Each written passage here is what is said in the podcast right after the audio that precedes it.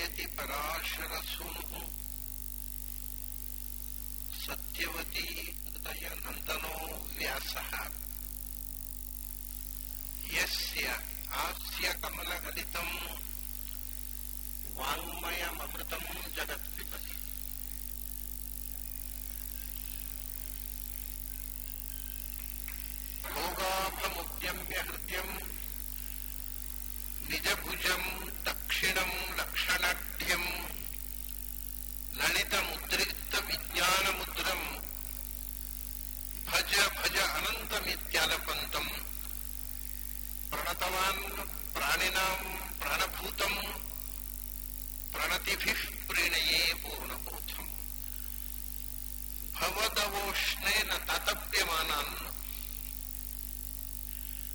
ಭುವಿ ಪರಂ ನಾಥಮಪ್ರೇಕ್ಷಮಾಣಾನ್ ಭುವನಮನ್ಯೇನ ಚ ಅನ್ಯೇನ ದೋಷ್ಣಾ ಭವತು ಭೀರ್ಮಾ ಇತಿ ನ ಸಾಂತ್ವಯಂತಂ ಪ್ರಣತವಾನ್ ಪ್ರಾಣಿನಾಂ ಪ್ರಾಣಭೂತಂ ಪ್ರಣತಿಭಿಃ ಪ್ರೀಣಯೇ ಪೂರ್ಣಬೋಧಂ ಪೂಜ್ಯ ಶ್ರೀಪಾದರೆ ಸಾತ್ವಿಕ ಪುರಾಣ ಅಂತ ಈ ತಾಮಸ ಸಾತ್ವಿಕ ಅನ್ನೋ ವಿಭಾಗ ಅರ್ವಾಚೀನ ಅಂತ ಕಾಣುತ್ತೆ. ಬಹಳ ಪ್ರಾಚೀನ ಅಲ್ಲ. ಆದರೂ ಹಾಗೊಂದು ವಿಭಾಗ ಬಳಕೆಯಲ್ಲಿದೆ. ಇದು ಸಾತ್ವಿಕ ಪುರಾಣಗಳಲ್ಲಿ ಒಂದು. ನಾವು ನೋಡಿದ ಕೂರ್ಮ ಪುರಾಣ ಸುಮಾರು ಆರು ಸಾವಿರ ಶ್ಲೋಕ ಇದ್ರೆ, ಈಗ ಇರುವ ನಾವು ನೋಡ್ತಾ ಇರತಕ್ಕಂಥ, ಇವತ್ತಿನಿಂದ ಅವಲೋಕನ ಮಾಡುವಂತಹ ಗರುಡ ಪುರಾಣ ಸುಮಾರು ಹನ್ನೆರಡು ಸಾವಿರ ಶ್ಲೋಕ ಅಂದ್ರೆ ಒಂದು ತಮಾಷೆ ಇದೆ ಇದಕ್ಕೆ. ಪುರಾಣಗಳಲ್ಲಿ ಗರುಡ ಪುರಾಣದ ಶ್ಲೋಕ ಸಂಖ್ಯೆ ಈಗ ಬಂಗಾಳದಲ್ಲಿ ಗರುಡ ಪುರಾಣ ಪ್ರಿಂಟ್ ಆಗಿದೆ. ಅವನು ಜೀವಾನಂದ ಅಂತಕ್ಕಂಥ ಒಬ್ಬ ದೊಡ್ಡ ವಿದ್ವಾಂಸ ಅದನ್ನು ಎಡಿಟ್ ಮಾಡಿದ್ದಾನೆ ಅದರಲ್ಲಿ ಇರುವುದು ಎಂಟೇ ಸಾವಿರ. ಈಗ ಮತ್ತೊಂದು ಪ್ರಿಂಟ್ ಆಗಿದೆ. ಅದರಲ್ಲಿ ಹನ್ನೆರಡು ಸಾವಿರ. ಪುರಾಣಗಳಲ್ಲಿ ಹದಿನೆಂಟು ಸಾವಿರ ಶ್ಲೋಕ, ಅಥವಾ ಹತ್ತೊಂಬತ್ತು ಸಾವಿರ ಶ್ಲೋಕ ಅಂತ ಉಲ್ಲೇಖ ಇದೆ. ಹಾಗಾಗಿ ಪ್ರಾಯ ಗರುಡ ಪುರಾಣದ ಎಷ್ಟೋ ಶ್ಲೋಕಗಳನ್ನ ತೆಗೆದು ಡಿಲೀಟ್ ಮಾಡಿದ್ದಾರೆ. ಕ್ವಚಿತ್ ಗ್ರಂಥಾನ್ನು ಪ್ರಕ್ಷಿಪಂತಿ ಕ್ವಚಿತ್ ಅಂತರಿತಾನಪಿ ಅಂತ. ಗರುಡ ಪುರಾಣ ಹದಿನೆಂಟು ಸಾವಿರ ಶ್ಲೋಕ ಅಂತ ಬೇರೆ ಪುರಾಣಗಳಲ್ಲಿ ಉಲ್ಲೇಖ ಇದೆ. ಅಷ್ಟು ದೊಡ್ಡ ಗರುಡ ಪುರಾಣ ಸಿಗ್ತಾ ಇಲ್ಲ. ಈಗ ಸಿಕ್ಕಿದ್ದಲ್ಲಿಯೂ ಕೂಡ ಎಲ್ಲ ಶ್ಲೋಕಗಳು ಅದರಲ್ಲಿ ಇದ್ದ ಶ್ಲೋಕಗಳನ್ನು ತೆಗೆದಿದ್ದಾರೆ ಅಷ್ಟೇ ಅಲ್ಲ. ಎಷ್ಟೋ ಶ್ಲೋಕಗಳನ್ನು ಮತ್ತೆ ಸೇರಿಸಲಾಗಿದೆ ಯಾಕಂದ್ರೆ ಕೆಲವು ಕಡೆಯ ಸಂಸ್ಕೃತ ಸ್ವಚ್ಛ ಶುದ್ಧವಾಗಿಲ್ಲ. ಅದು ಯಾರೋ ಮತ್ತೆ ಸೇರಿಸಿದ ಹಾಗೆ ಹಾಗಾಗಿ ಶುದ್ಧ ಗರುಡ ಪುರಾಣ ಅನ್ನೋದು ಸ್ವಲ್ಪ ಕಷ್ಟ. ಈಗ ಇರುವಂತಹದ್ದು ಅದನ್ನು ಇಟ್ಟುಕೊಂಡು ಅದರ ಮೇಲೆ ನಾವು ಚಿಂತನೆ ನಡೆಸಬೇಕು ಈಗ ಮುದ್ರಣವಾದಂತಹ ಗರುಡ ಪುರಾಣದಲ್ಲಿ ಹನ್ನೆರಡು ಸಾವಿರ ಶ್ಲೋಕಗಳು ಆಚೆ ಈಚೆ. ಸುಮಾರು ಮುನ್ನೂರು, ಮುನ್ನೂರ ಹದಿನೆಂಟು ಅಧ್ಯಾಯಗಳು, ಮುನ್ನೂರು ಚಿಲ್ಲರೆ ಅಧ್ಯಾಯಗಳು, ಹನ್ನೆರಡು ಸಾವಿರ ಶ್ಲೋಕಗಳು. ಅದರಲ್ಲಿ ಪೂರ್ವ ಭಾಗ, ಉತ್ತರ ಭಾಗ ಅಂತ ಎರಡು ಭಾಗ ಇರತಕ್ಕಂಥ ಒಂದು ಪುರಾಣ. ಬಹಳ ವಿಚಿತ್ರವಾದ ಪುರಾಣ. ವಾಸ್ತವವಾಗಿ ನಾನು ಗರುಡ ಪುರಾಣವನ್ನ ನೋಡಿ ಐವತ್ತು ವರ್ಷಗಳಾದವು. ಐವತ್ತು ವರ್ಷದ ಮೊದಲು ಓದಿದ್ದೆ. ಈಗ ಮತ್ತೊಮ್ಮೆ ಅದರ ಮೇಲೆ ಕಣ್ಣಾಡಿಸುವಂತಹ ಅವಕಾಶವನ್ನ ಸ್ವಾಮೀಜಿಯವರು ಮಾಡಿದರು. ಐವತ್ತು ವರ್ಷದ ಹಿಂದೆ ಓದುವಾಗ ನಡೆದ ಒಂದು ಘಟನೆ, ರೋಚಕವಾದ ಘಟನೆ ನಾನು ಹೇಳಬೇಕು. ಅವಾಗ ನನಗೆ ಹದಿನಾರು, ಹದಿನೇಳು ವರ್ಷ ವಯಸ್ಸು.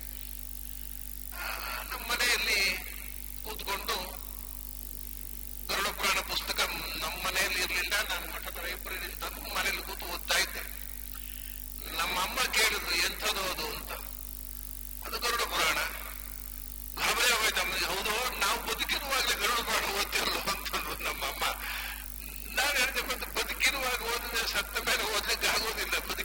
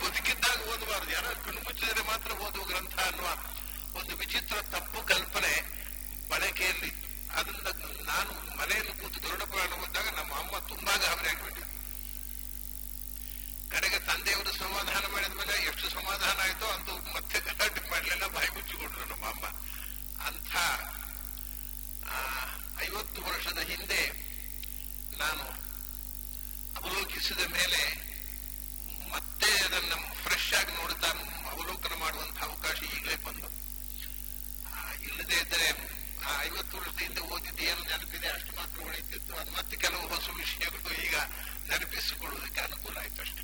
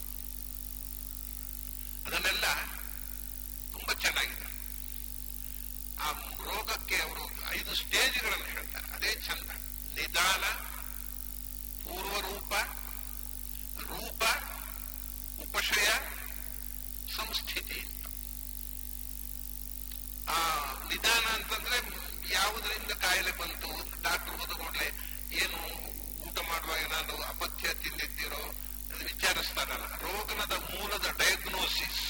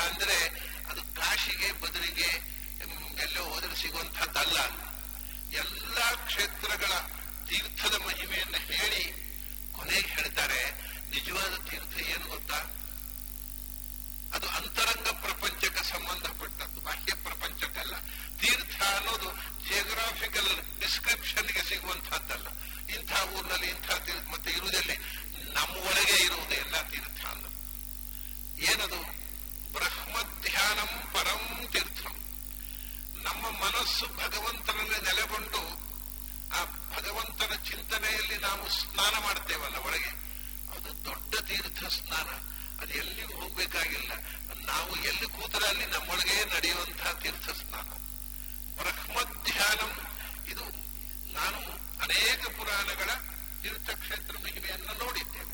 ಆದರೆ ಈ ಕನ್ಕ್ಲೂಷನ್ ಎಲ್ಲೇ ಇಲ್ಲ. ಬಹಳ ರೋಚಕ ಇದು. ನೀವು ಹೊರಗಿನ ತೀರ್ಥಕ್ಕೆ ಮಹತ್ವ ಕೊಡಬೇಡಿ ಅಂತಾರೆ ಅವರು. ಬ್ರಹ್ಮ ಧ್ಯಾನಂ ಪರಂ ತೀರ್ಥಂ. ಯಾಕೆಂದ್ರೆ ಯಾರಿಗೆ ಭಗವಂತನ ನೆನಪಿಲ್ಲವೋ ಅವರು ಕಾಶಿ ಬದಲಿ ಹೋಗಿ ಸ್ನಾನ ಮಾಡಿ ಉಪಯೋಗ ಇಲ್ಲ. ಯಾರಿಗೆ ನೆನಪುಂಟೋ ಅಲ್ಲಿ ಹೋಗಿ ಸ್ನಾನ ಮಾಡಿ ಉಪಯೋಗ ಇಲ್ಲ. ಇಲ್ಲೇ ಮಾಡಬಹುದು ಎರಡು ವಿಧ ಆಮೇಲೆ ತೀರ್ಥಂ ಇಂದ್ರಿಯ ನಿಗ್ರಹ. ಯಾರಿಗೆ ಇಂದ್ರಿಯ ನಿಗ್ರಹ ಇಲ್ಲ ಚಪಲ ಮನಸ್ಸು ಅವನು. ಎಲ್ಲಿ ಹೋಗಿ ಸ್ನಾನ ಮಾಡಿದ್ರೆ ಏನು? ಇಂದ್ರಿಯ ನಿಗ್ರಹ ಇದ್ರೆ ನೀವು ಒಳಗೆ ಸ್ನಾನ ಮಾಡಬಹುದು ಇಂದ್ರಿಯ ನಿಗ್ರಹವೇ ಅದರಿಂದ ಮನಸ್ಸನ್ನು ತಿಳಿಗೊಳಿಸುವುದೇ. ಯಾಕೆಂದ್ರೆ ಸ್ನಾನ ದೇಹ ಶುದ್ಧಿಗಿಂತ ಹೆಚ್ಚು ಮನಃಶುದ್ಧಿಗೆ ಸಂಬಂಧಪಟ್ಟ ಮನಸ್ಸನ್ನು ಶುದ್ಧಿಗೊಳಿಸುವ ಸ್ನಾನ ನಾವು ಎಲ್ಲೇ ಕೂತು ಮಾಡ್ಬೇಕಲ್ಲ. ತೀರ್ಥಂ ಇಂದ್ರಿಯ ನಿಗ್ರಹ ದಮಶ್ಚ ತೀರ್ಥಂ ಬರವಂ ಪಕ್ಕ ನೋಡಿದ್ರೆ ಇಂದ್ರಿಯ ನಿಗ್ರಹ ಅಂದ್ರೆ ದಮ ಅಂದ್ರೆ ದಮ ಇಂದ್ರಿಯ ನಿಗ್ರಹ ಅಂತ ಭಾಗವತ. ಇಲ್ಲಿ ದಮ ಮತ್ತು ಎರಡು ಬೇರೆ ತೀರ್ಥ. ದಮ ಅಂದ್ರೆ ನಮ್ಮ ದೇಹವನ್ನು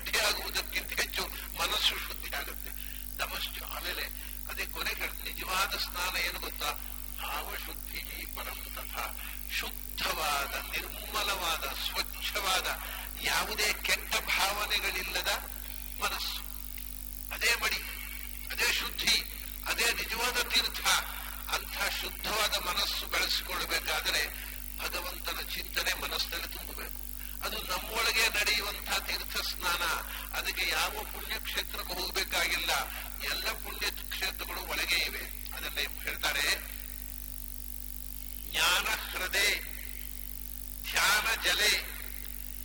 ರಾಗದ್ವೇಷ ಮಲಾಪಹೆ. ಯಹ ಸ್ನಾತಿ ಮಾನಸೇ ತೀರ್ಥೆ. ಸಯಾತಿ ಪರಮಾಂ ಗತಿಂ ನಿಜವಾದ ತೀರ್ಥ ಅಂದ್ರೆ ಮಾನಸ ಸರೋವರಕ್ಕೆ ಹೋಗೋದಲ್ಲ, ನಮ್ಮ ಮಾನಸ ತೀರ್ಥ, ನಮ್ಮ ಮನಸ್ಸಿನೊಳಗೆ ಇರ್ತಕ್ಕ ಭಾವದ ಸ್ನಾನ.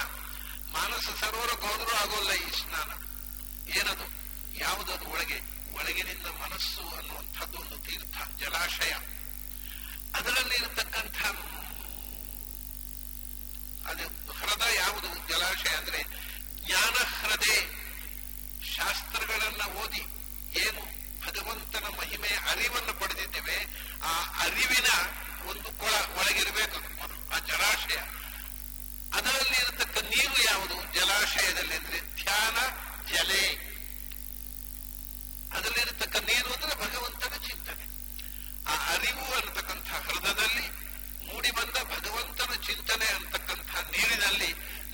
ಮನಸ್ಸನ್ನು ಒಳಗೆ ಸ್ನಾನ ಮಾಡು.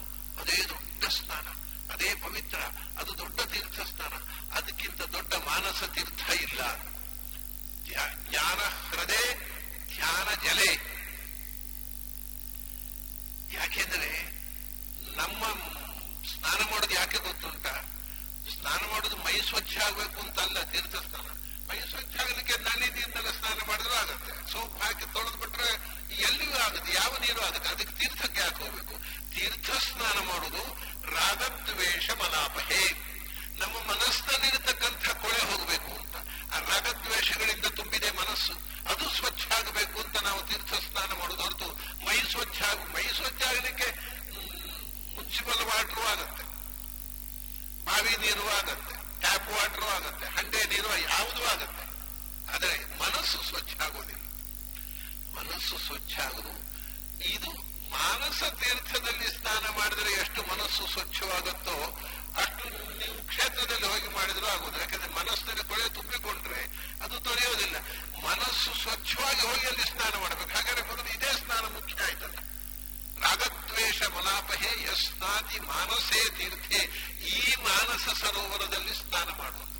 ನಮ್ಮ ಶುದ್ಧವಾದ ಭಗವಂತನ ಚಿಂತನೆಯಿಂದ ಪವಿತ್ರವಾದ ನಿರ್ಮಲವಾದ ಮನಸ್ಸು ಅನ್ನುವ ಮಾನಸ ಸರೋವರ. ಹಿಮಾಲಯದಲ್ಲಿರುವ ಹಿಮಾಲಯ ಇದೇ ಹಿಮಾಲಯ. ಈ ಹಿಮಾಲಯದಲ್ಲಿ ಇರತಕ್ಕಂಥ ಮಾನಸ ಸರೋವರದಲ್ಲಿ ಸ್ನಾನ ಮಾಡಿದರೆ, ಅಲ್ಲಿ ಸ್ನಾನ ಮಾಡಿದರೆ ಏನಾಗುತ್ತೋ ಗೊತ್ತಿಲ್ಲ.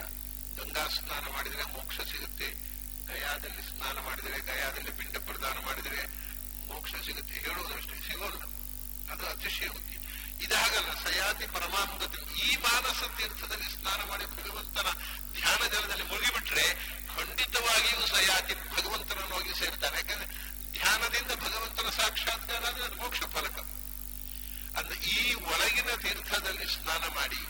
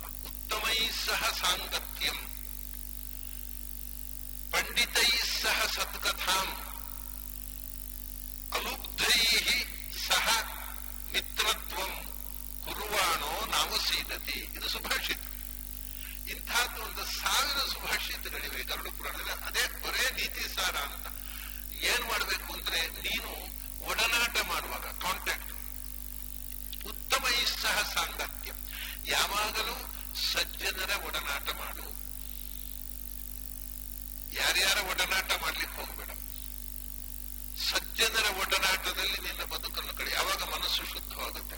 ಅದರ ಬದಲು ದುಷ್ಟರ, ದುರ್ಜನರ, ಗೆಳೆತನ ಒಡತ ಒಡನಾಟ ಮಾಡಿದರೆ ಆ ಅವರ ಕೆಟ್ಟತನದ ಆ ಮೈಂಡಿನ ವೈಬ್ರೇಷನ್ ನಮ್ಮ ಮೇಲೆ ಕೆಟ್ಟ ಪರಿಣಾಮ ಮಾಡುತ್ತೆ. ಹಾಗಾಗಿ ಯಾವಾಗಲೂ ಬದುಕಿನಲ್ಲಿ ಬಹಳ ಎಚ್ಚರದಿಂದ ಯಾರ ಒಡನಾಟ ಇಟ್ಟುಕೋಬೇಕು ನಾವು? ಸಜ್ಜ, ಉತ್ತಮ ಉತ್ತಮ ಸಜ್ಜರು ಅಂತ ಸಾತ್ವಿಕರು ಅಂತ. ತಮೋ ಗುಣದಿಂದ ಪಾರಾಗಿ ಸತ್ವಗುಣದಲ್ಲಿ ನೆಲ ನೆಲೆ ನಿಂತವರು. ಸಹ ಸಾಂಗತ್ಯಂ. ಮತ್ತೆ ಮಾತಾಡುವುದು ಯಾರ ಹತ್ರ ಮಾತಾಡಬೇಕು? ಏನಾದ್ರೂ ವಿಷಯ ಚರ್ಚೆ ಮಾಡಬೇಕಾದ್ರೆ ಸುಮ್ಮನೆ ಯಾರ್ಯಾರ ಹತ್ರ ಹಾಳು ಹರಟೆ ಮಾಡಿದ್ದೇನೂ ಉಪಯೋಗ ಇಲ್ಲ. ಮೊದಲೇ ನಮಗೆ ತಲೆ ಕೆಟ್ಟಿರುತ್ತೆ, ಅವ್ರು ಇನ್ನಷ್ಟು ತಲೆ ಕೆಡಿಸ್ತಾರೆ. ಬಿಡುವಾದ ವಿಚಾರ ಹೇಳಿ, ಅವರಿಗೆ ಅವರ ಅಜ್ಞಾನವನ್ನು ನಾವೇ ಮೊದಲೇ ಅಜ್ಞಾನಿಗಳು. ನಮ್ಮ ಅಜ್ಞಾನ ಪರಿಹಾರಕ್ಕೆ ಕೇಂದ್ರ ಅವರು ಅವರು ಇನ್ನಷ್ಟು ತಮ್ಮ ಅಜ್ಞಾನವನ್ನು ನಮ್ಮ ತಲೆ ಒಳಗೆ ತುಂಬಿ ಪೂರ ತಲೆ ಕೆಡಿಸಿಬಿಡ್ತಾರೆ.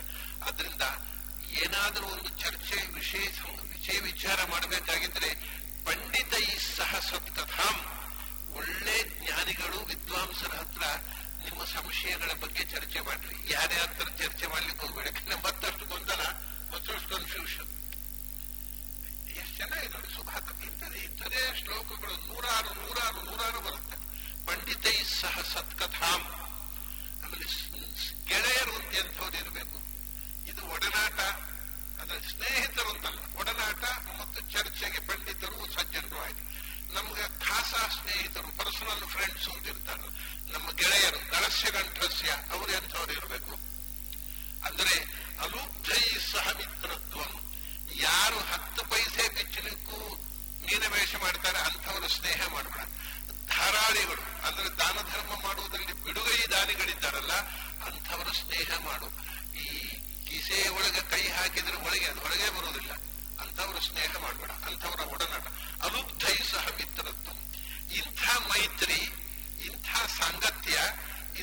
ಸತ್ಕಥೆ ಮಾಡಿದರೆ ಗುರುವಾನ ನಾವು ಸೀದತಿ ನೀನು ಬಾಳಿನಲ್ಲಿ ಯಾವತ್ತೂ ಸೋಲುವುದಿಲ್ಲ, ತೊಂದರೆಗೊಳಗಾಗುವುದಿಲ್ಲ. ಇದು ಸೇಫ್ ಸುರಕ್ಷಿತವಾದ ಬದುಕಿನ ವಿಧಾನ.